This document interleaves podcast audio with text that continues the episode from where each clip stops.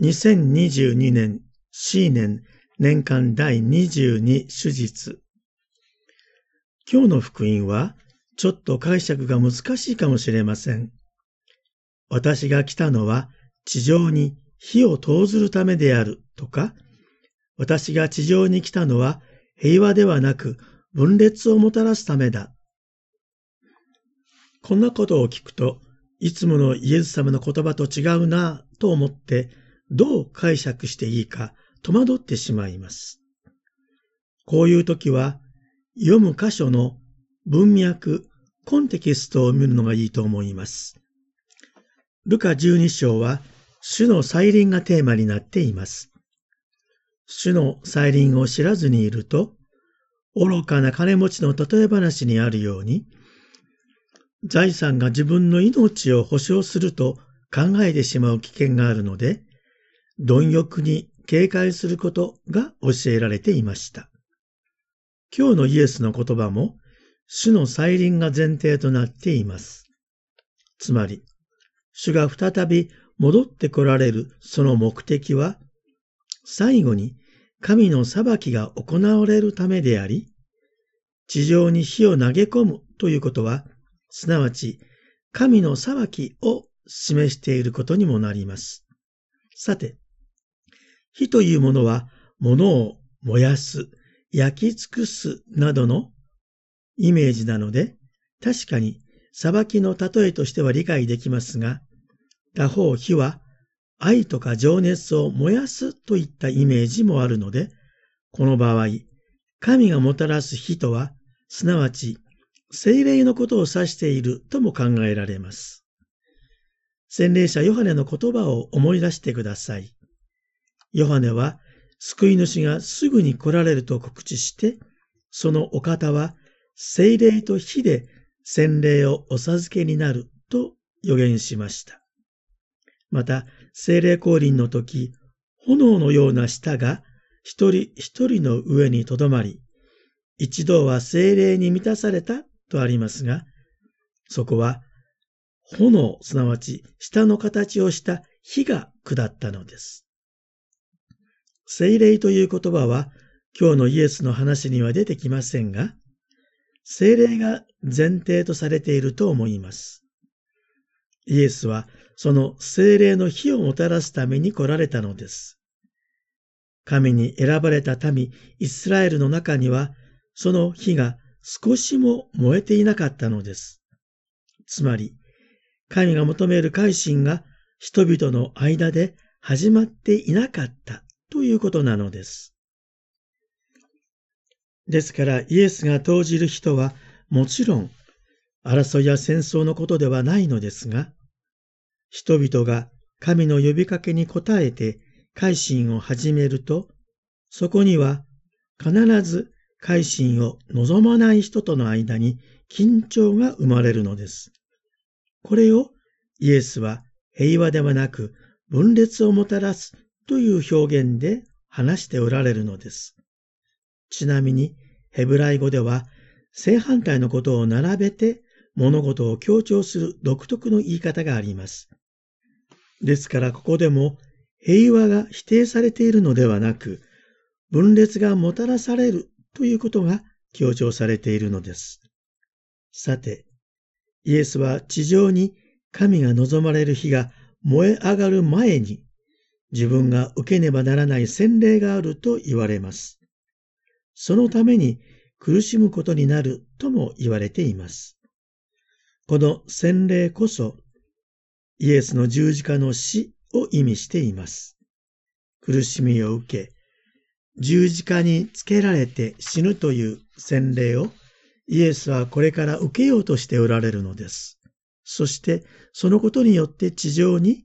私たちの間に精霊の火が投じられることになるのです。その通り、イエスは十字架の苦しみと死を経て復活し、天に昇って精霊を送ってくださいました。つまり私たちの心に精霊の火が投げ込まれ、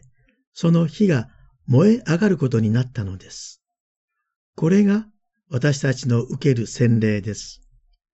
洗礼を受けた私たちは神からの火によって古い自分が焼き尽くされて死に、罪が許され、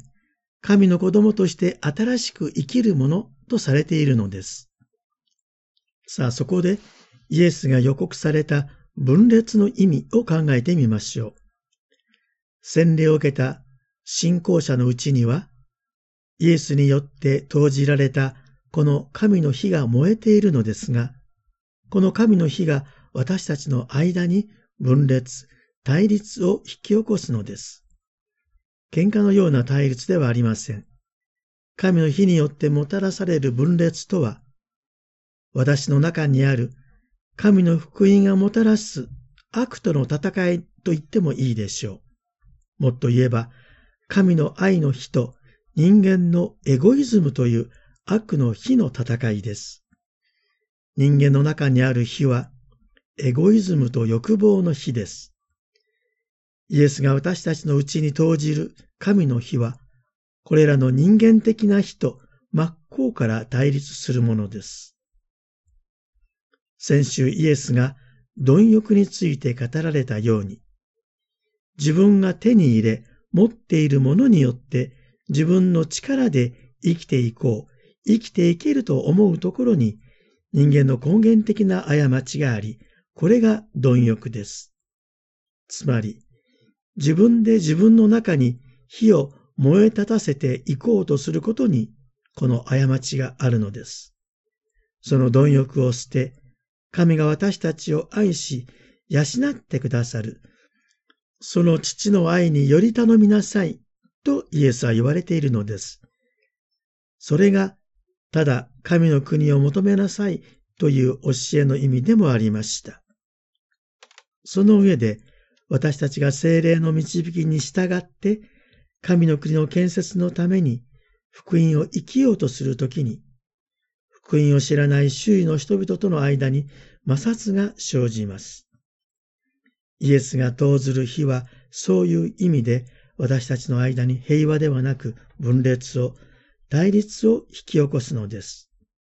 たとえ家族でも一つの上に五人いるならば、三人は二人と、二人は三人と対立して分かれ、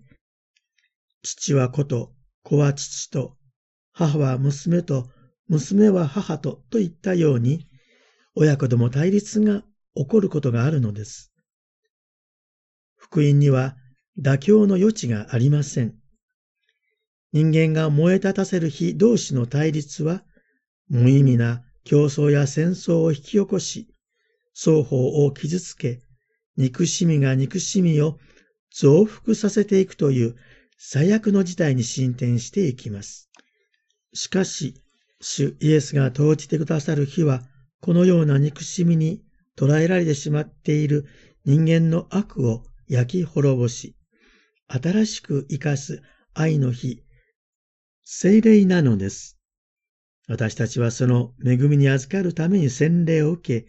イエスによって心の中に神の火を燃え立たせていただいて、その火によって対立をなくし、平和のために派遣されているということではないかと思います。